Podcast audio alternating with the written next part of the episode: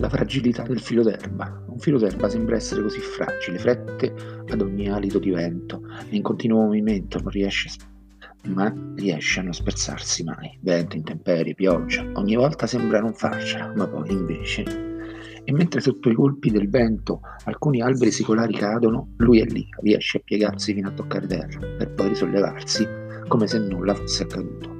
E come un filo d'erba il movimento così fragile, così esile, così sottile, ogni volta riesce a sopravvivere. Siete morti, siete finiti, siete spacciati. Quante volte l'abbiamo sentito dire? Quante volte sembrava dovesse ricevere l'estrema unzione, ma niente. Lui c'è e ci sarà, nonostante tutto e nonostante tutti, il più delle volte nonostante noi. Eh sì, nonostante noi, perché diciamocelo francamente, più delle volte siamo noi stessi a non credere alla forza del movimento. Siamo noi a darlo per spacciato e a volte siamo noi che facciamo di tutto per sabotare questo progetto. Basta una voce, basta un sussurro, basta un niente per creare uno tsunami, una notizia falsa creata d'arte da, qualche giornale.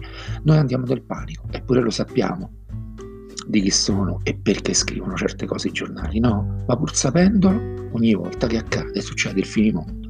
Ci manca la terra sotto i piedi, anche il solo battito d'ali di una farfalla. Guardate ora, sembrerebbe che Conte abbia accettato l'invito di Grillo a rifondare il movimento, a portare il movimento verso il 2050 e già in molti, invece di gioire per la splendida notizia, cominciano a parlare di regole tradite.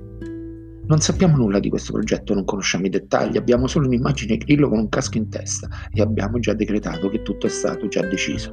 Ma non siamo gli stessi che fino a qualche giorno fa usannavano Conte, non siamo quelli che o Conte o voto. Grillo con un casco in testa. Cosa avrà voluto rappresentare?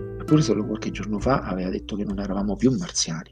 Ma allora quel casco forse lo siamo ancora più oggi di ieri forse che possiamo cambiare da un giorno all'altro adattandoci alle situazioni come nessun altro sa fare, che nonostante l'aria respirabile noi continueremo ad esserci?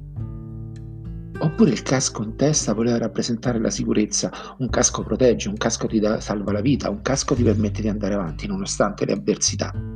Qualcuno stupidamente e ingenuamente ha scritto che quel casco era una protezione contro il Covid, ma il casco è altro.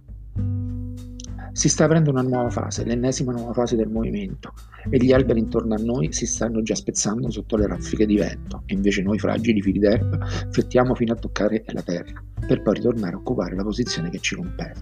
Non vi distraete, ne vedremo delle belle.